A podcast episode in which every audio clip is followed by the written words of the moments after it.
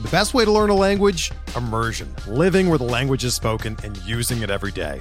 But if that's not in the cards this year, you can still learn a language the second best way, and that's with Babbel. Be a better you in 2024 with Babbel, the science-backed language learning app that actually works. Don't pay hundreds of dollars for private tutors or waste hours on apps that don't really help you speak the language. Babbel's quick 10-minute lessons are handcrafted by over 200 language experts and help you start speaking a new language in as little as 3 weeks. Babbel's designed by real people for real conversations, and their tips and tools are approachable, accessible, rooted in real-life situations and delivered with conversation-based teaching so you're ready to practice what you've learned in the real world. Here's a special limited time deal for our listeners. Right now, get up to 60% off your Babbel subscription at babbel.com slash bluewire. That's 60% off at babbel.com slash bluewire, spelled B-A-B-B-E-L dot com slash bluewire. Rules and restrictions apply.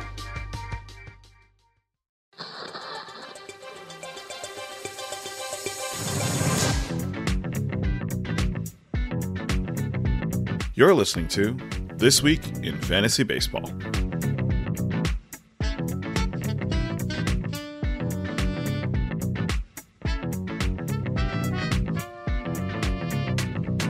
Hello, everyone, and welcome to This Week in Fantasy Baseball. I'm Lee Keller, joined by John Ka. On today's show, we will go over the injury notes and roster moves, highlight the best player performances from this past week, and recommend some hitter and pitcher streamers for the upcoming week. John, how are you doing this week? Are you alive in any of your fantasy playoffs? So here's a fun thing. The only fantasy redraft league that I'm alive in is actually the Pitcher List Podcast Network League. Let's go! we are I we haven't really given much updates on it, but we're actually we actually finished number one in the league this year in, in the regular season. We are awesome. So we're actually on a buy. Uh, so to answer your question, this week has not been very fantasy relevant uh, for me because I'm out of all my redraft leagues, and the one league that we're in the playoffs, it's a bye week. So, wow, yeah, I'm also out of contention in my Roto league for you know top five. So at this point, you know, it's just it's just waiting for uh, the playoffs to start. Yeah, I mean, first of all, for anybody who doesn't know what we're talking about with the Pitcher List Podcast League, it's a league where John and I both drafted a team and we are against other pitcher list podcast hosts. So it's really cool, fun league. First time we're in it, obviously. This is our first year on the Pitcher List Podcast Network. And we came in first. So really cool. It looks like we know what we're talking about, John. We actually can help people with fantasy if we do come in first in some of these leagues, huh? Yeah, yeah. It was actually kind of interesting because it's a categories league uh, where um, you know every category counts as you know a win, loss, or tie. Um, so it's not just straight up, you know, you win a week or you lose a week. Yep. Over the course of the entire season, actually, we were so we were kind of top three for for most of the season. Funny enough, uh, the second place team was only a game and a half behind us. Wow. And third place team was only two games behind us. So a lot of parity uh, in this league. And um, but I mean, I personally enjoy like that type of scoring where each category matters and counts as you know a win, loss, or tie.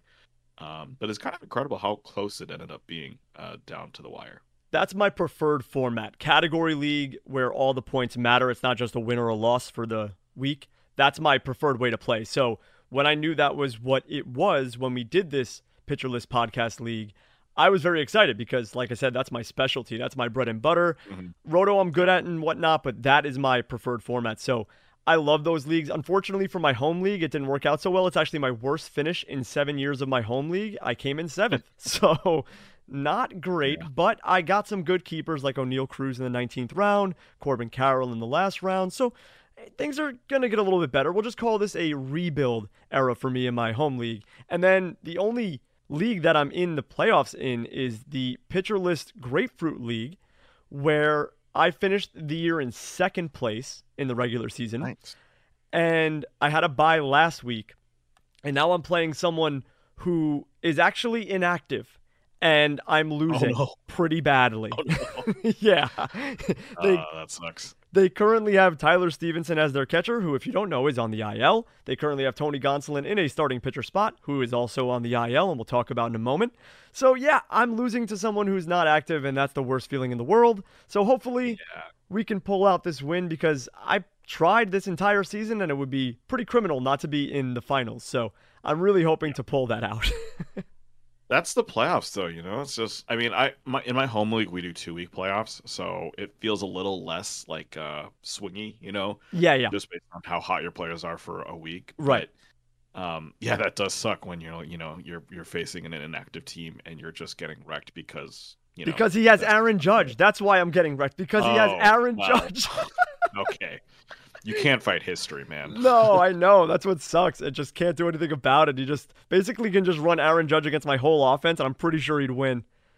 Yeah, that's rough. It's very rough. And in TGFBI, I'm actually doing okay. I'm in seventh in my respective league, but my league's actually really good, and I'm 177th overall out of like 450 teams. So Nice. not too bad. I'm happy. I want a top 200 finish. I'd love to be top 150, but Mhm. still, I'm still learning the 15 team roto format. It's my third year in TGFBI. This will be my best finish yet. I've finished mm-hmm. bad the first year, better the second, and even better the third. So I'd like to say next season I'm going to be a top 100 Okay. team. I'm just curious. What are the, what are kind of like the payouts for TGFBI? Like, what does that look like? So TGFBI is actually completely free, which is the cool thing Oh. about it. It's all for brownie points. It's all for industry bragging Ah. rights. Yeah, it's a really Right, cool format. okay. I mean, if it was like a $100 buy-in, I don't think I'd do it. I mean, I Mm-hmm. Yeah. think if it was a $100 buy-in and it goes to charity, because I know TGFBI Right. does a lot of charity work where they sell t-shirts and stuff. If it was Mm-hmm. $100 for charity, I'd probably do it still. But if it was $100 where I'm trying to win money, I don't think I would because some of these experts are just levels above me. Yeah. know, I was gonna say. I like to consider myself very knowledgeable and good with fantasy baseball, hence why I host this podcast as well. But I just can't hold a candle to like people like Ariel Cohen and all these other experts. You know, I just can't do it. yeah, you're basically just donating money at that point. exactly. And I never want to be a donator in any league. So TGFBI No, is cool though because it's a big industry league. Like I said, 450 writers, podcast hosts, industry experts. It's pretty cool. hmm But enough of the playoff discussion. Before we get into the injury notes and roster moves, I'd like to remind all of you that you could follow our podcast on Twitter at ThisWeekPL, and you could send us your questions and comments to our email at ThisWeekPLPod at gmail.com. If you want to ask about anything fantasy related, be quick. The fantasy playoffs are right around the corner. Some of you are already in them, some of you are already done with them. So make sure you write us an email or send us a tweet if you have any questions. Lastly, make sure that you subscribe to or follow the podcast on whatever streaming platform that you listen to your podcast on Apple Podcasts, Spotify, Stitcher. We're on all of them. So make sure that you subscribe to the podcast and leave a five star review if the platform you're on has a five star review system. Because if you do that, more people will listen to the show. So if you enjoy listening to us, please do that for us. Anyways, moving on to the injury notes and roster moves. There are not a lot this week, which thank God for that because there was quite a few in the past few weeks. So, we start off with Starling Marte of the Mets. He was officially placed on the 10 day IL on Saturday, September 10th, with a partial non displaced fracture of his right middle finger. He should be eligible to return soon. I think it's Saturday. It backdated to about Wednesday, so he should be back relatively soon. Trevor Story of the Red Sox has missed two straight games due to pain in his left heel. Alejandro Kirk of the Blue Jays has missed two straight games due to left hip tightness. Seiya Suzuki of the Cubs is heading for x rays on his left hand and wrist after being hit by a pitch during Wednesday's game against the Mets. Luis Arraez of the Twins wasn't in the lineup for Thursday's game against the Royals. He's been nursing some hamstring tightness, so consider him day to day for the time being. Tony Gonsolin of the Dodgers threw a successful bullpen session on Wednesday that Dodgers manager Dave Roberts called encouraging. Hopefully, he can return in time for your fantasy playoffs or championships. Rhys Hoskins of the Phillies was out of the lineup on Thursday after taking a pitch off of his right hand on Wednesday night. X rays came back negative, and he's considered day to day for the time being. Brandon Lowe of the Rays was placed on the 10 day IL on Tuesday, September 13th with a back injury, something that he struggled with for this entire season, and he's already been on the IL because of it. So hopefully he can get that back injury worked out by at least next season. Shane Baz of the Rays will not appear in live games again this season. He should be 100% and ready to go by spring training next season. And while the Rockies have not made an official decision, it appears very likely that Kris Bryant will miss the remainder of the season, which is not a surprise to anyone if you've been listening to this podcast. So, those are the injury notes and roster moves. John, any comments on any of them? Um, so I have an interesting thing to add to this list, actually. Okay. Um, Tony La Russa has not managed the White Sox uh, past two weeks, I believe. Right. And they've been on fire. Yep. And it does not look like La is going to be coming back for now. So it's just kind of an interesting, you know, not an injury note, not a roster move, but kind of one of those interesting sort of things that is happening in the baseball world where the White Sox are suddenly really good. Uh, and I mean, Lewis obviously legendary manager, but he has not been on his game this season. Uh, I just think that's an interesting thing to kind of add to the notes as you know as people are aware of you know guys that they could maybe pick up you know potentially some White Sox hitters who are on your uh, on your waiver wire. Oh, definitely. And first of all, we hope that La Russa is okay and everything is good in the health department. Obviously, we send our well wishes to him, but I've been saying this whole season, he has been horrible at managing the White Sox. The White yeah. Sox have been so bad. I feel like everything he does is wrong. And once again, like you said, he is a legendary manager. Like, let's not get it twisted and not disrespect his name. La Russa's incredible, but he's done with. He's out. Like, mm-hmm. thankfully, Buck Showalter is still the guy he was and can manage how he did because the Mets have been phenomenal. Yeah. But La Russa is one of those guys that just stay retired. Like, don't come back. No offense. He's just not with the new style of the game. He was like yeah. arguing with who was it? Lance Lynn, I think, about something. I don't know. There was an argument or a dispute against him and somebody else, or Tim Anderson, and saying he doesn't have his back or something like that. It was mm-hmm. something sure. wild. I really don't remember what it was, but I don't know, man. I just don't like him managing the White Sox. I think he's ruined the team so far, and it's good to see that they're heating yeah. up while he's been gone. Right. Yeah. And, you know, obviously it's kind of a hard issue. So I think it's, you know, a fairly serious reason for La Russa to not be managing right. the team. So you know, obviously, you know, the best to him. But yep. as a Twins fan, I loved it. yeah. So it's, it's kind of actually unfortunate that he's no longer managing the team because all of a sudden the White Sox decided to get hot, and then um, yeah, now they're actually second in the AL Central. So yeah, yeah, definitely. And once again, we want him to be okay, but we would hope that he would stay on the team for John's sake for the Twins. yeah. Yeah, but I guess with the other other guys that you mentioned, I mean, it's just kind of the story of the season, right? Trevor Story being injured, Brandon Lowe being injured, yeah, Kris Bryant's been injured for a good chunk of the season. Shane Baz, uh, I mean, a lot of people were expecting him to be decent this year, but they weren't expecting him to, you know, maybe play the entire season. So him not being, you know, able to play in games this year isn't that weird. Yeah. Um, but yeah, just kind of a lot of the same guys being hurt the entire year, and this just happens every fantasy season where, you know, a lot of these high profile guys you'll pick up and you, they'll just never see the field. Yep, there's always a handful of guys that just have those reoccurring injuries, and you'll see them on the injury notes and roster moves every single week. Mm-hmm. Well, moving on to our weekly performance recaps. Um, again, just a reminder as the season's winding down, definitely check out the Batters Box and SP Roundup articles. Um, they come out every day, every morning.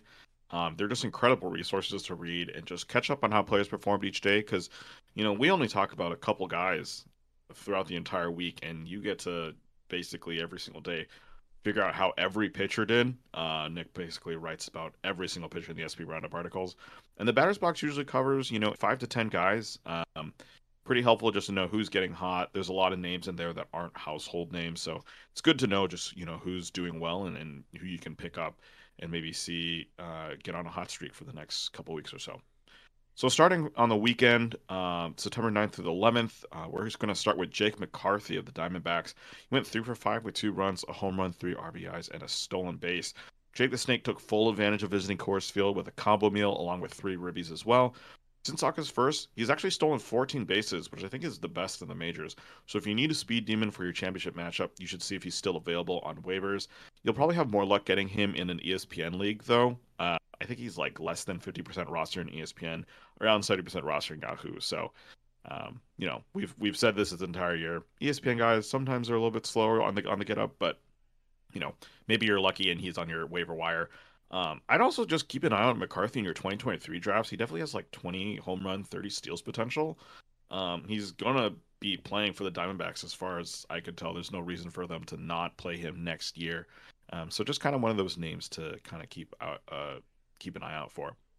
Elvis Andrus of the White Sox went two for five with a home run, two runs, three RBIs, and a walk on Saturday. Andrus has had a great revenge series against the A's this past weekend. Uh, remember, he got uh, basically just dropped to waivers by the A's on August 17th, got picked up by the White Sox. He's been doing really well ever since. Uh, over the weekend, he went six for 20 with two homers, seven RBIs, and a steal. He's currently batting leadoff for the White Sox. Um, and like we mentioned, with La Russa out, expect that to kind of stay there. Expect him to bat leadoff pretty much for the rest of the season. He's going to be available in over half of Yahoo leagues. I think he's a valuable infielder pickup if you need a guy to slot in. Uh, and then Rowdy Tellez of the Brewers went three for five with a double, two homers, two runs, and four RBI on Sunday. Rowdy joined a very big group of hitters on Sunday who hit two homers, including Michael Harris II, Gleyber Torres, Justin Turner, Brian Anderson, a bunch of other names as well. Tellez is available in about 40% of Yahoo and ESPN leagues, uh, but for a good reason. He's kind of just struggled this year. He's obviously contributed a lot with homers and RBIs, but he hasn't really offered much else unless your league also counts slugging percentage. The average and the OBP are pretty poor, even with an above average walk rate. Still, Tellez did reach the 30 homer mark for the season, um, which is kind of a good thing if you're in a roto league. He was just a little bit swingy this year. He would get a bunch of homers and then just, you know, have a really long dry spell and then go back and get a bunch of homers. Maybe this is a start for another streak. Uh, we'll see. Yeah, Jake McCarthy and Elvis Andrus I actually roster in the Pitcher List Grapefruit League where I'm in the playoffs.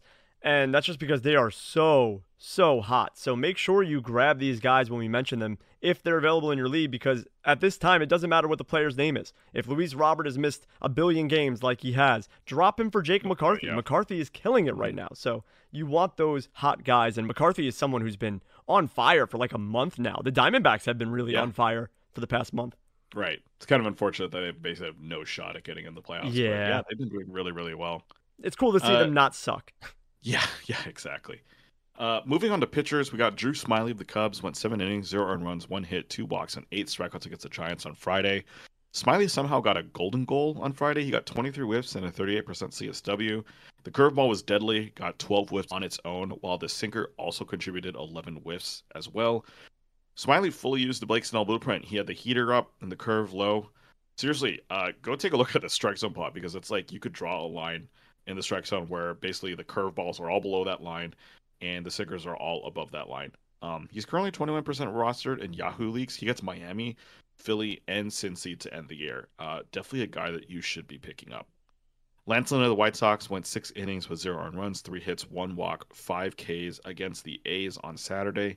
The Lance Lynn redemption tour is continuing. Lance had the nasty stuff. He got 21 whiffs, with 14 coming on his four seamers. That makes six quality starts since August, and the velocity is now sitting a tick higher than it was at the start of the season. So good for Lance Lynn. Um, obviously, it's been a long road back from injury, but good to see that he is doing really well now. And then finally, Brady Singer of the Royals went seven innings, zero earned runs, four hits, one walk, and six strikeouts against the Tigers. Thankfully, we did not curse Brady Singer after talking about him on the pod last week, and he handled his business against the Tigers with a King Cole, earning a 38% CSW. He also only threw the change four times uh, with his sinker and his slider, both thrown 42 times. So it's pretty much the, the same Brady Singer we were expecting. Um, but, you know, good for him. He's actually doing really, really well now. And yeah, I think with Singer specifically, it would be nice if he could develop that third pitch. We're probably not going to see it for the rest of the season. Um, but like we talked about last week, if he can do that over the offseason, expect performances like this more often and not just against bad teams like the Tigers. Yay to us for not cursing Brady Singer. Way to go, us. Woo! Yeah. Always have to make sure. Yeah, yeah. and Lance Lynn, it's just great to see him back to form. Mentioned it two weeks ago. It's been great. This is exactly what I wanted out of Lynn the whole year. Like I said, I have probably more shares of Lance Lynn across all of my leagues than any other player. And this is what I expected. I did not expect him to get injured and then stink for the first month he came back from injury and then oh, be great again. So it's just great to see him be good. Yeah, that was a tough two, three months to deal with. Yeah, it was very unfortunate as a Lance Lynn rosterer. But moving on to Monday, September 12th, from the Batter's Box article Marky Mark and the Ranger Bunch by Mark Stubinger, we start off with the title boy himself, Marcus Semien of the Rangers. He went 3 for 4 with a triple, a homer, two runs, and 3 RBI. So many people were avoiding Semien this season in drafts, and I wasn't one of them. I wasn't expecting the 45 homer explosion that he put up last season, but I was expecting something like this. He currently has 22 homers, 24 stolen bases, 86 runs, and 72 RBI. He has a respectable 245, 302, 421 slash line after having a 199, 266, 274 slash line after May. So that is a drastic difference and a big increase from that bad point in May. He definitely struggled to start this season, and if he didn't, he could possibly have a 30 30 season right now. So drafting him in the third round of TGFBI doesn't look so stupid now on my part, which I'm happy about, but it's good to see Semien get out of the slump he was in in the beginning of the season. And I was never, like I said, expecting a 45 homer season. No one should have expected over 40 homers from Semien. 30 was in the cards. That's what I thought the ceiling was. I thought maybe 30 homers, 25 steals. And right now we're at 22 homers, 24 steals, and he stunk for two months. So awesome to see Marcus Semien back on the right track. And then Jeremy Pena of the Astros. He went 3 for 5 with a double, two runs, an RBI, and a stolen base. Pena got out of the gates hot this season, but in the last month, he's struggled quite a bit. However, he's picked it up as of late, and this was definitely a nice game to showcase what he's capable of. The 24 year old rookie has a slash line of 249, 285, 405, with 17 home runs and 10 stolen bases. I can see him getting better and better each year. He's still young, and eventually I think he can become a 25 to 30 homer, 15 stolen base sort of player. He just needs to improve his discipline at the plate a little bit. Early on, it looked like Pena was the favorite for AL Rookie of the Year, but obviously now with J Rod and Rutschman playing incredibly, he's fallen out of that race. But still, Pena is extremely exciting, especially for fantasy. Yeah, Semien's kind of interesting because I was looking at his splits, and basically after May, his OPS is 827, yep. which it's like it's decent. So it's um like you'll take basically Semien from June onward. It just sucks that he was so bad in May and April. Um so yeah, there's that. But Pena Pena has actually been uh, kind of a, a, nice little story. Um, the injury has sucked. He basically wasn't able to play for, I think, a good chunk of the summer. Um, but he definitely has potential there, and it'll be interesting to see where he goes in drafts next year. Is he, you know, like kind of the guys that you pick up in, you know, a 12 teamer, or is he, um, you know, a guy that you have as a middle infielder on one of those bigger teams? Um, it'll be interesting to see. I definitely think he's one of those mid round 12 team guys that you want to grab. Like if you miss out on the big crop of shortstops at the beginning, Jeremy Pena in the 15th round is something you're looking at. You know, that's right. kind of where I see Pena. And then I think he's going to be very usable in all middle infield leagues like 15 teamers, 14 teamers, etc. Right. Yeah. And we've talked about how shortstop is so deep now. Yep. Um, and it's, you know, it's cool that this young guy is basically kind of keeping up with the the crop of, of shortstops. Yeah, and I really think that he's going to get better and better. Like I said, I think that he can be a 25 homer, 15 stolen base guy, and that's very usable. That's a top 15 shortstop in baseball easily. So mm. definitely worth taking a flyer on Pena next year in your drafts. Moving on to pitchers from Monday from the SP Roundup article, taking a trip to Trevorland by Nick Pollack. We start off with Trevor Rogers of the Marlins. He went 6.1 innings pitched, two earned runs, four hits, two walks, and nine strikeouts against the Rangers. Welcome back, Mr. Rogers. Two weeks ago, we mentioned how Lance Lynn has returned and that Rogers was on his way, and I can officially say he's back. His changeup returned a 41% CSW, and his fastball sat at 95 miles per hour. A beautiful combo. He had 18 whiffs and a 37% CSW total for the night, and made the Rangers lineup look silly. Rogers is someone that had a ton of hype coming into the season after his brilliant rookie campaign, but really underperformed this season. What he's doing now is what people were waiting for. I'm happy to see that Rogers has found himself again for fantasy purposes, but not for my Mets purposes. He's got the Nationals twice in a row, so if he's out there under wire, especially for playoff season, grab him now because two good starts are on the horizon. And then Framber Valdez of the Astros. He went nine innings pitched, no earned runs, six hits, one walk, and eight strikeouts against the Tigers. What a season for Framber.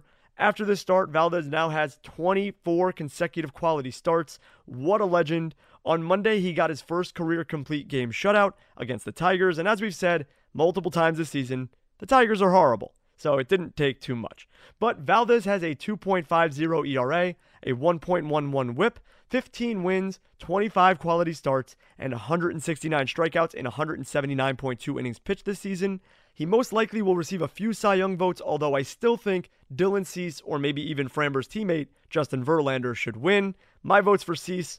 What about you, John? Who do you think should win AL Cy Young?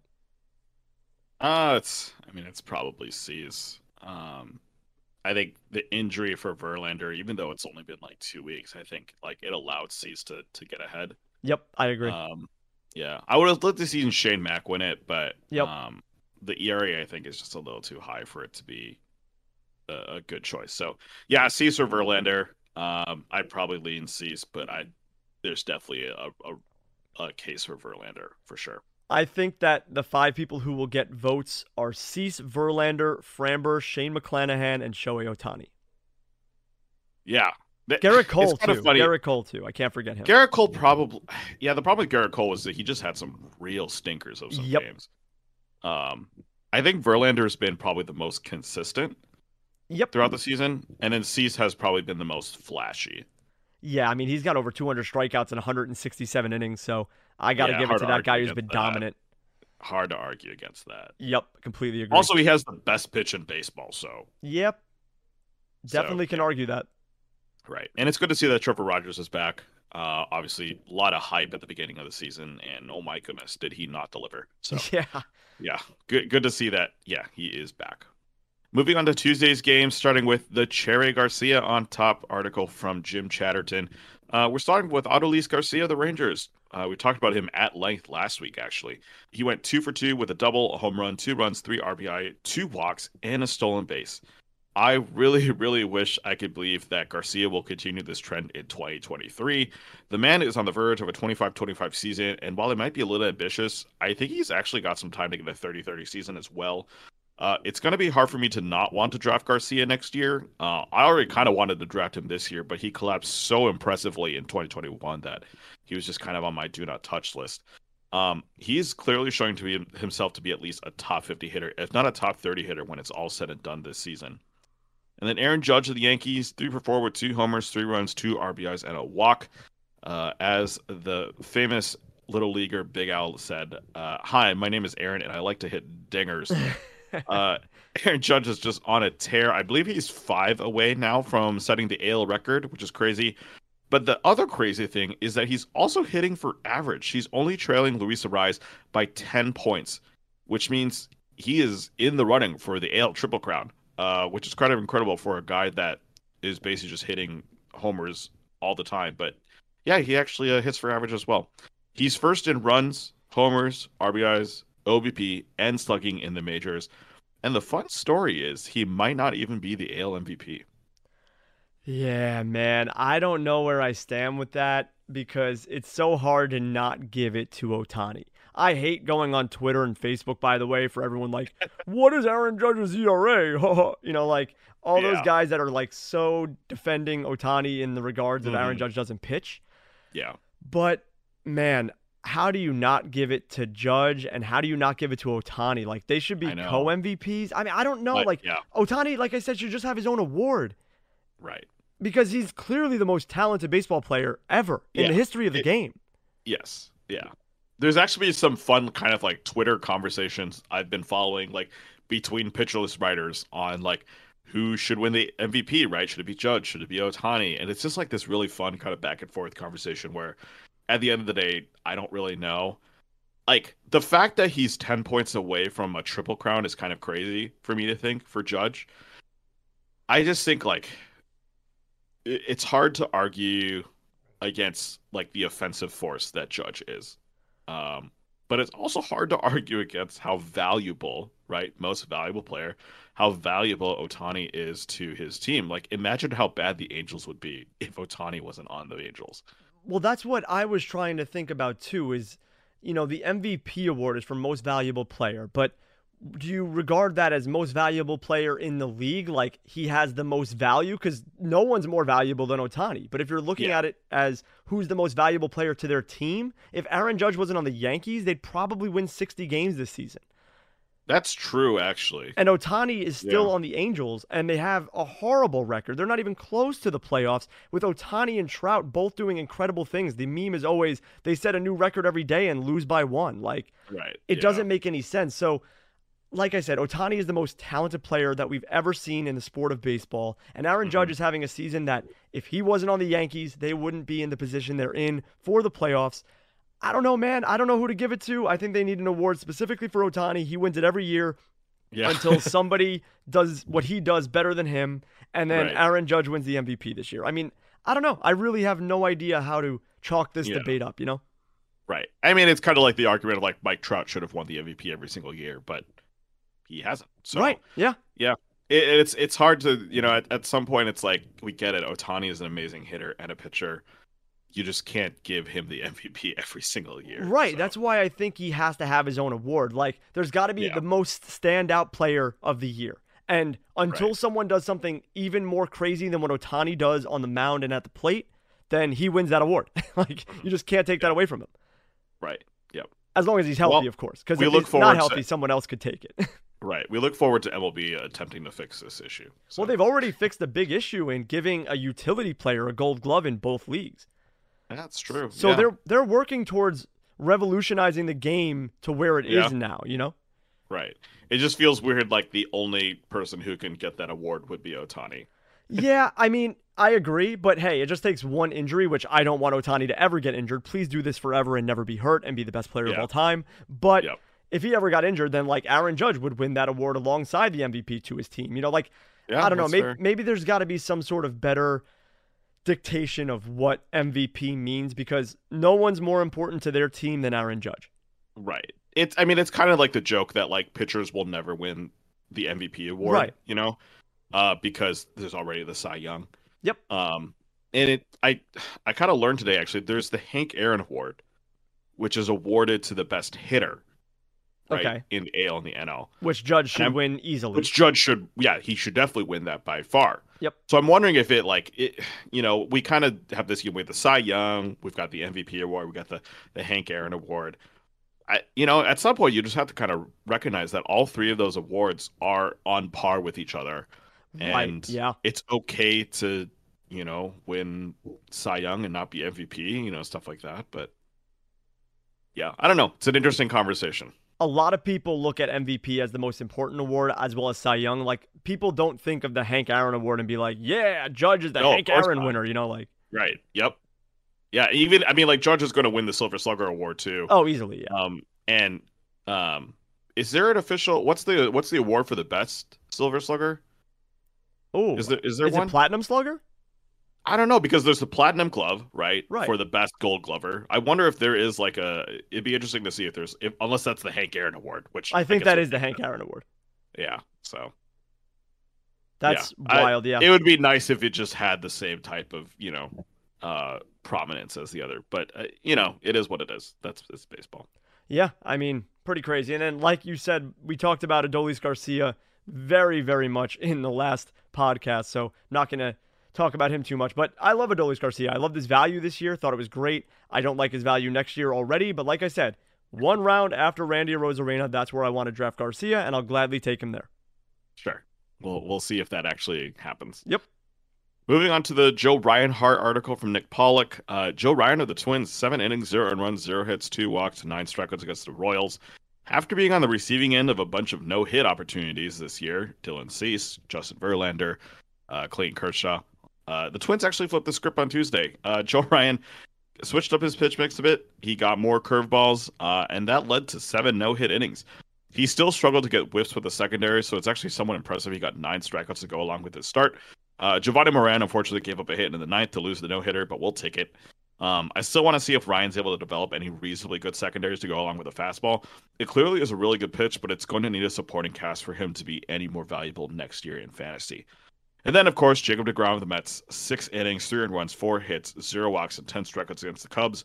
Leave it to DeGrom to have a very poor quality start and still somehow strike out 10 hitters. Even when he earns a loss, it's impressive. 24 whiffs, 42% CSW. That's just nuts. DeGrom is first in whip, K percentage, walk percentage, CSW, average fastball velocity, swinging strike rate, hard contact rate, X ERA, X WOBA. Oh my goodness, he's just I don't. Eh, he's so incredible. I, there's really no words. Yeah, he's awesome, man. And I'm very proud of us because ever since he came back from injury, we have mentioned him every single podcast. So that's a trend that's going to happen the whole rest of the year, everybody. Even if he gives up like 10 earned runs, we're going to highlight it. If he gives up none, we're going to highlight it. So DeGrom weekly here on the This Week in Fantasy Baseball podcast. But yes, DeGrom is just an anomaly, man. He is so good. Easily best pitcher in baseball. I say it every single time. Just watching him is incredible because the way he operates is like an alien. It's insane. And Joe Ryan speaking of aliens, he pitched out of this world as well. That's just an amazing start. You know, seven no hit innings. Love to see it. The Royals are an easier offense, but Joe Ryan, hey man, if he can just develop some more pitches and get that supporting cast like you mentioned, Joe Ryan's going to be a really, really good pitcher. Yeah, I totally agree. Um, I'd I'd love to see him get better. Obviously, this is actually his rookie season technically, so yeah, yep. Um, the, you know, kind of can only go up from here. So really, really hoping it works out because that fastball is really, really good. But if he doesn't have anything to back it up, it's just he's just going to get wrecked. I completely agree, and I hope to see Joe Ryan take that next step forward, add some more pitches to his arsenal next season. But moving on to Wednesday, September 14th, from the Batter's Box article, Real Muto Housewives of Philadelphia. Love that from Dave Swan. Starting with JT Realmuto of the Phillies, he went two for four with two home runs, two runs, and four RBI with a walk as well. Realmuto is quietly having a historic season for a catcher. He's currently at 18 home runs and 17 stolen bases. He's also got a slash line of 275, 348, 475, accompanied by 67 runs and 77 RBI. The last catcher to have a 2020 season was Ivan Rodriguez back in 1999. That's pretty nuts.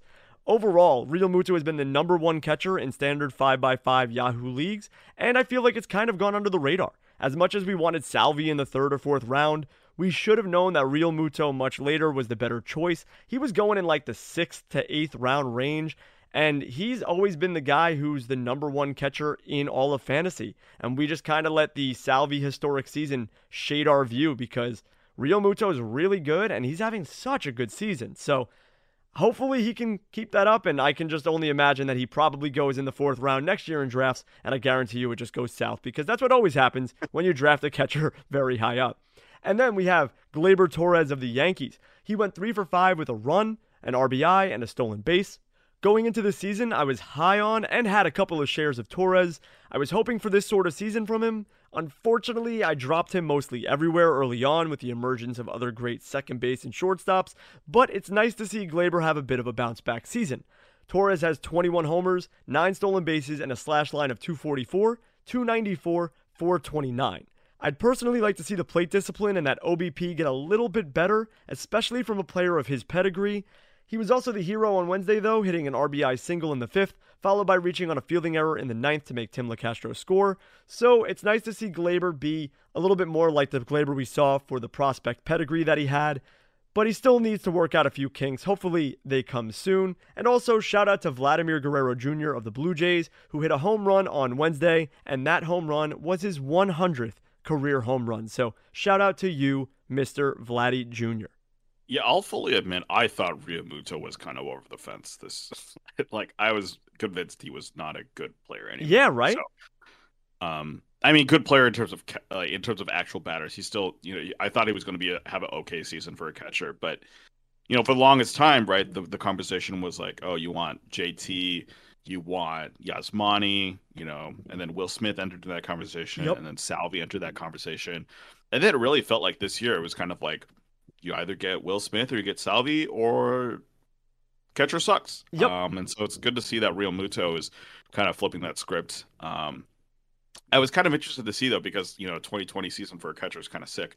Um, Dalton Varsho, who has catcher eligibility yep. in a lot of leagues, he's currently at 25 homers, which is awesome, uh, but only at 10 steals. So he is not going to reach the last catcher to have a 2020 season uh, or really just the last player to have catcher eligibility to reach a 2020 season. So I think Varsho actually will not have catcher eligibility next season. Has he caught it all this year?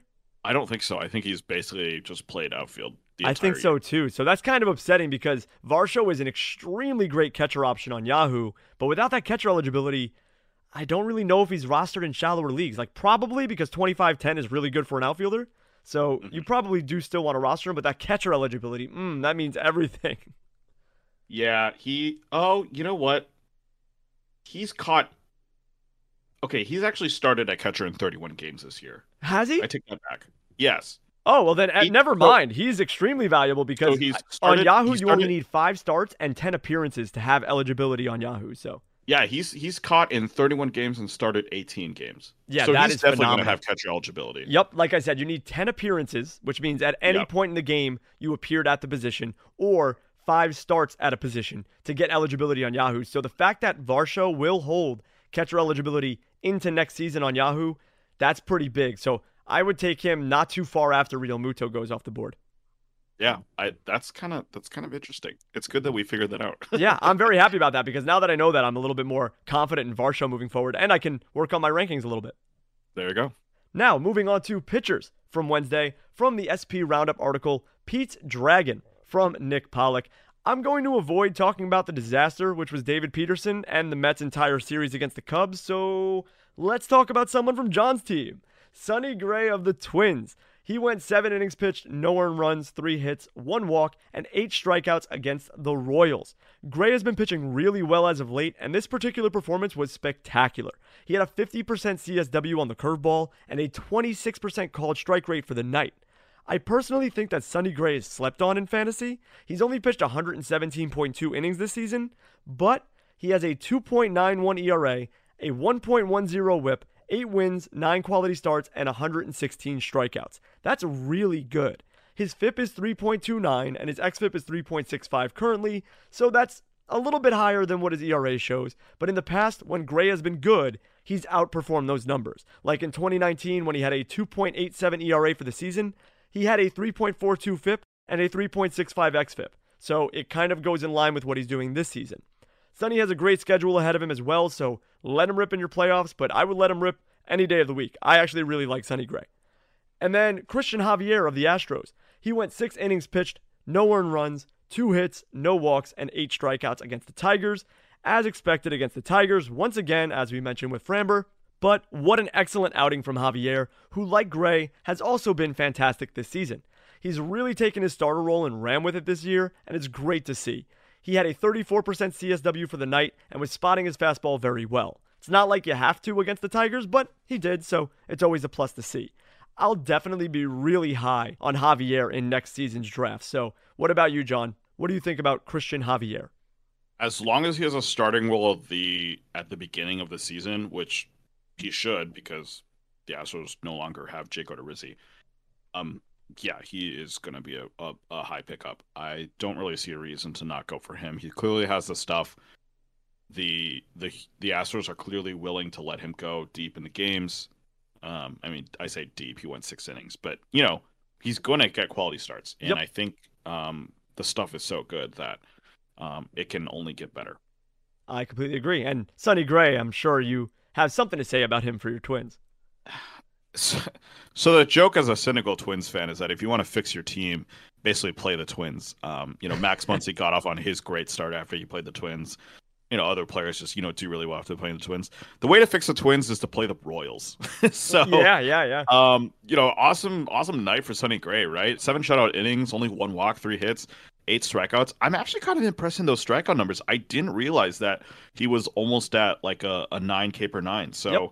Um, good on him. Uh, I've, you know, it, it's kind of one of those things where the the stats look really, really good, and it just feels like as a Twins fan that the results haven't been there, but clearly they have. So, um, you know, good for Sonny Gray. Yeah, he's nearly at a strikeout per inning. He's been really good when he's healthy. He hasn't pitched a lot of innings this season, but he's been really good. Yep. And hey, the Twins dominated the Royals, man. Joe Ryan and Sonny Gray both went crazy. Yeah, it's if only we could get a better rotation next season, but we'll Yep. we'll see if that happens. Uh, going on to Thursday's games, we're going to start with Isaac Paredes of the Rays, two for three with two runs, a homer, two RBI, and a walk. Uh, the Rays faced Kevin Gausman and they got to him with five runs as the AL wildcard race continues to tighten. The Jays are first in the wildcard standings and the Rays are second. Um, and they're definitely going to, you know, make the playoffs, I think. But, you know, order in the wildcard still matters. Um, so definitely the Rays and the Jays are fighting for that. Paredes hit a no doubter in the seventh, earning a 30 out of 30 on the Wooded Dong uh, metric, which is obviously nice. Uh, he's actually struggled to make much of an impact this year after coming over in a trade for Austin Meadows. The 18 homers and the 453 slugging percentage are nice, but he hasn't really seen the field enough to warrant picking him up. He goes on these hot streaks where he'll hit like two, three homers in like a two, three game span, and it's like, oh, Paredes has figured it out, and then he just disappears for three, four weeks. So um, Paredes is one of those pickups where, like, oh, if he hits a home run, maybe you maybe you snag him for a couple games, see if it actually does anything, and then if not, uh, you drop him because you're kind of okay with that. Uh, Gavin Sheets of the White Sox with one for four, two RBIs, and a home run. It was a homer party for the White Sox. Actually, they hit five on the day against the Guardians. Sheets started the party with a blast, his 13th of the season in the second inning he's had some interesting moments. Actually, last year was kind of one of those years where you thought, oh, maybe there's something with this kid. He had 11 homers and eight and an 830 OPS in 54 games, but he's really failed to match that this season. Um, he's had double the plate appearances, but he's had basically around the same stats: 13 homers, uh, very similar in the run total. I think he only has 10 more RBI this season than he did last season. Um, he's still young, though. Uh, it looks like he's going to be part of the White Sox plan for the future. But for now, you can safely leave him on the wire. Maybe take a look at him at the end of your drafts next year. Yeah, both of these guys are just hot bats that if they're doing well in the week, then you pick them up and you ride them out for your playoffs because these guys yep. haven't really done anything too impressive this season. Like Paredes, the 18 homers has been really good, but it just comes in a really hot and cold type streak for him. And then Gavin Sheets has shown flashes of greatness, but not always consistently. So these guys yep. are very sporadic. And if you're in a head to head league, if you're in a daily league, when they're in the lineup, plug them in when they're hot, and you should get some sort of benefit. Yep. Well, moving on to pitchers, we start off with Pablo Lopez of the Marlins, 6.2 innings, four hits, two and runs, one walk, and five strikeouts against the Phillies. Uh, he had a really nice bounce back game after a really bad start against the Mets. The four seamer earned eight whiffs with a 38% CSW on the night, but the secondaries really failed to do much more. He also got lucky on a couple hard hit balls that ended up as flyouts. Still, sometimes luck is all you need to get back on track, so good for Pablo. And then Carlos Carrasco of the Mets, six innings, four hits, one earned run, two walks, and 11 strikeouts against the Pirates. Cookie had the changeup cooking, uh, I mean, bacon. Uh, and that's frankly all he needed. He shut down the Pirates with 14 whiffs on the slow ball alone. He elevated the usage of the sinker, got seven called strikes on 21 pitches. He couldn't get any whiffs on the slider, though, which is kind of interesting. It usually has a 15.3% swinging strike rate, which is actually above league average. Um, this Mets team is somehow relying on old pitchers. You've got Carrasco at 35, DeGrom at 34. Scherzer obviously on the IL, but he's going to be huge for you guys in the Mets at 37. Uh, and it's working out for the Mets, which is good to see. And then just a quick shout out to Lance McCullers. He had six innings of pitching today. He was facing the A's, so a little bit of an easier matchup, but he did get 11 strikeouts against them. So good for McCullers. Um, he's been kind of you know working his way back from injury. It's nice to see him have a solid game. That's great to see McCullers come back and pitch well because it's just someone you kind of root for because he's always faced those injuries and hasn't put together a full season. And he has a lot of talent. So it, would be great to yeah. see him put together a, a full season of greatness. And the Mets, yeah, we rely on a lot of older pitchers, huh? I kind of forgot that we have such an old rotation. But Carlos Carrasco was dominant on Thursday, did so well. I mean, once again, the Pirates, yeah. not the hardest of matchups, but it's great to see Carrasco looking good, especially as we're nearing the end of the season. If he's healthy, he's going to be really, really good as either a starter in the playoffs or a long reliever. He's just yep. a really good pitcher when he's on point, and if he can get out of the first inning because he struggles with that first inning. Uh, his strikeout numbers this year are actually really impressive. His K rate, I think, is like top twenty in the majors. Um, and he's really, really good swinging strike rate as well. Um, it's not like going down, so he still has the stuff. It, it really is. He is kind of truly going back to you know how good he was four or five years ago when he was on the Guardians. Yeah. Oh, absolutely. I loved Carrasco, especially in fantasy when he was on the Guardians, when he was in that dominant era, when he was with yeah. Kluber and Bauer and all those other guys that were just a ridiculous rotation. And someone like Pablo Lopez as well, who's in a ridiculous rotation in the Marlins, he was someone that I traded for when he was on that good streak and then he stunk. Like immediately after I got him, he stunk. And I was like, man, I don't like this guy at all. Like, how yeah. is this guy even remotely an ace? I was so confused. And now he's starting to piece together some good ones. Like he didn't do well against the Mets, of course, but he's mm-hmm. starting to piece together some good starts. And I'm starting to see why he's pretty good. So against the Phillies, he had a pretty good start, man. Yeah, I really just hope next year he's more consistent because I agree. He has that potential to be a top 20 pitcher. Mm-hmm. If he's on, it's you know top 10 stuff for sure. Um, but he's just so swingy. Um, you know, it, I don't want to make the comparison because it's not like exactly the same. But Dylan Cease had that issue before where yeah he would just have these random blowups, and this year he's just so consistent. So you know, really hope that Pablo is more consistent because this was actually a year where he didn't have to deal with injury. Where you know the big the big knock against Pablo for the longest time is that he always gets injured, but he was I think he was relatively healthy this year. So um, just hope he really just kind of gets that consistency uh, next year. Yeah, he was healthy for pretty much the entire season. And that's a good point that you made about Cease. You know, Cease had a little bit more of an issue with walking batters and getting into trouble that way. True. Pablo yep. just kind of gives up hits and whatnot. But yep. they are very similar in the fact that like they just need to kind of calm it down and not have those blow up starts. You know. Yep. But now we'll take a quick break, and when we come back, we'll talk about the streamers for this weekend. Stay tuned.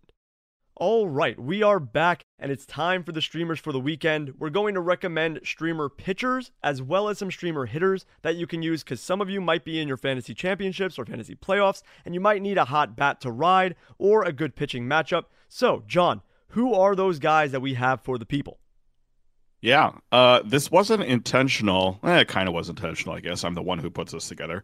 Uh, three straight Cub pitchers for this weekend. Uh, Saturday, you've got Wade Miley. Sunday, you've got Javier Assad. And Monday, you've got Adrian Sampson. Real household names here, guys. Uh, Wade Miley, uh, 15% rostered on Yahoo, 6% rostered on ESPN. He goes against the Rockies. I just kind of like to think about the time when Wade Miley threw a no hitter last year. Uh, good times. Uh, this season has not gone very well, actually. He's dealt with injuries the entire season. He's only started six games, which is crazy. Um, last Sunday, he managed five innings with five strikeouts against the Giants.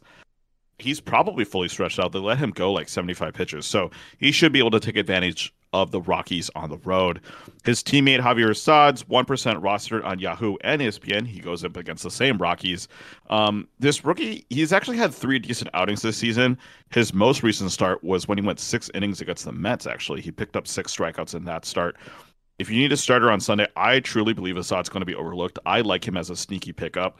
Um, I've been telling friends who are in playoffs um, to, to, pick up this guy for a Sunday stream um, because I do think that this is actually going to work out pretty well. Um, watch him get shelled though. Uh, and then Adrian Sampson is four percent rostered on Yahoo, 2% roster on ESPN. He doesn't go against the Rockies. He gets the Marlins instead. Uh, honestly, the Cubs have a really cushy schedule. They got the Rockies away, they got the Marlins, and then the Pirates. Um, it's too bad that they're not in a playoff race because this would be the perfect time to uh, rack up some wins. Sampson has had two straight quality starts, but that's about the only good thing I can say about him. He doesn't have great strikeout potential, but if you're just looking for some okay innings, Sampson is your guy. And then for hitters, We've got Rodolfo Castro of the Pirates, 3% roster in Yahoo, 1% on ESPN. If you're looking for some corner or middle infield help to jolt your playoff team, look no further than Castro. I believe he has at least second and third base eligibility, both on Yahoo and ESPN. So definitely kind of the, one of those very versatile pickups.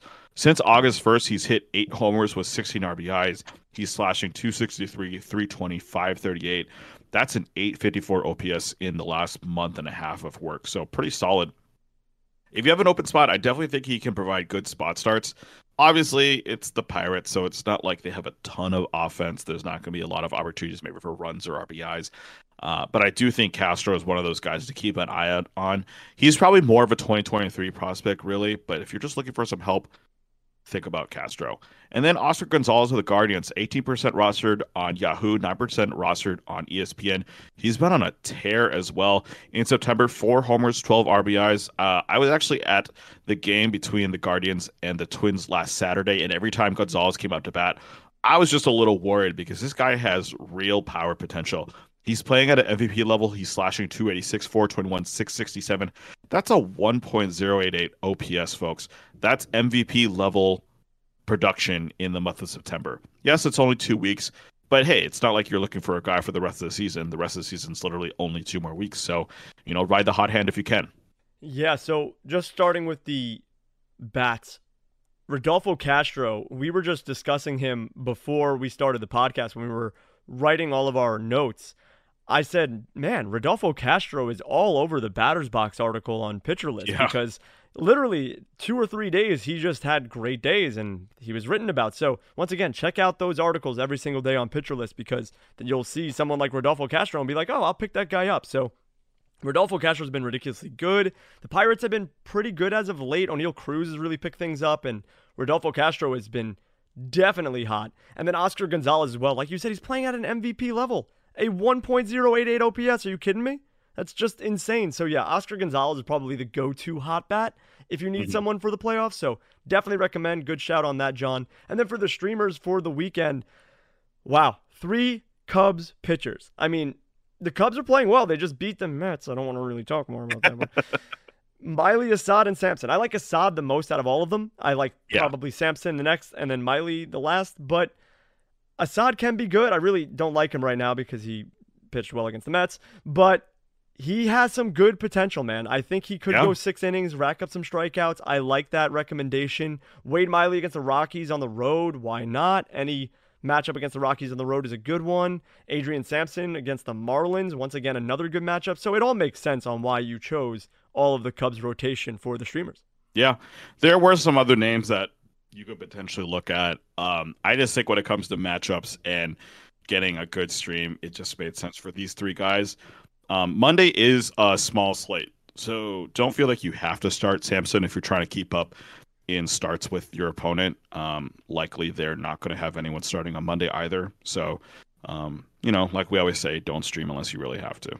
Especially in the playoffs, have a plan going forward. I think that's the biggest piece of information we can give you. Mhm. if you know ahead of time, like look at your matchup, if you know you're going to be in the finals, right? Look at who you're going to be playing. And it's hard to really dictate that on a Friday and be like, oh, okay, I'm definitely making the playoffs. So is this guy. But look Mhm. at who you could potentially be playing and see how many starts you have in the week and how many they have. And say, oh, if you have an amount of pickups per week, dedicate that many to streamers. Map out the people that you want to pick up, like, oh, I'm going to grab Assad now and Sampson for later. Or make those moves. Just plan it correctly and have a plan going forward because you don't have to stream. And also, you could just nonstop stream. There's definite Yeah. different approaches to it. So make sure you're on top of what you're doing and you know your strategy.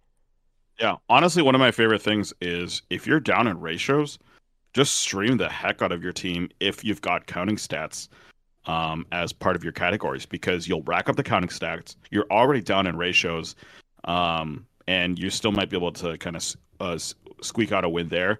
Another important thing when it comes to this part of the season is that, say you're in the championship, you've got one week left you can start dropping pitchers that no longer have any more starts for Yep. the rest of the season. Um, it might feel weird to put, you know, Shane McClanahan on your waiver, but if he doesn't start anymore, uh, he's not worth it. So uh, just be, you know, cognizant of your roster makeup, you know, who still has starts to go, um, and use that to your advantage because not everyone is going to be thinking about that. And remember, this is pretty much advice for head to head leagues and Yeah, for true. redraft leagues because obviously you're not Yep. going to drop Shane McClanahan a keeper or anything like that or a dynasty. So we're mainly talking about head to head and redraft leagues for this advice because in a roto league, you know, there's obviously different moves to make and you could just grab these streamers no problem. But when we say look at the person's matchup, we're talking about in a head to head league. So Yep. if you know your matchup, if you know who you're going to be playing, if you can assume who you're going to be playing, do the research, put in the work because that, I don't know, 30 minutes of effort could win you a championship. So Yeah. just map it out and know your strategy going forward, and you can easily pull out a win. So make sure you do that. But that'll wrap it up for this week's podcast. Before we go, make sure that you follow us on Twitter at this week PL, and you could send us your comments and questions to this week PL pod at gmail.com. You can find John on Twitter at the John K, that's T H E J O H N K E, and you can find myself on Twitter at Regicidal, that's R E G I C I D A L. Make sure you follow both of us, we'd greatly appreciate it. Also, please subscribe to the Pitcher List podcast feed and subscribe to this podcast on whatever platform you listen to your podcasts on Apple Podcasts, Spotify, Stitcher, We are on all of them. So make sure you follow us and please, if it's available, leave us a five star review. If you keep coming back, if you're downloading the episodes, if you're hearing us somehow, and you're enjoying the show, if you're enjoying the advice, if it's helping you win, please leave a five star review. We would greatly appreciate it. And lastly, sign up for Pitcher List Plus. By doing so, you can join us in the Pitcher List Discord and get advice from all of the fantasy experts and writers over there. But that's going to do it for this week. We'll be back next week, recapping another week in fantasy baseball. For John, I am Lee. We'll see you all in the next one. Later, everyone.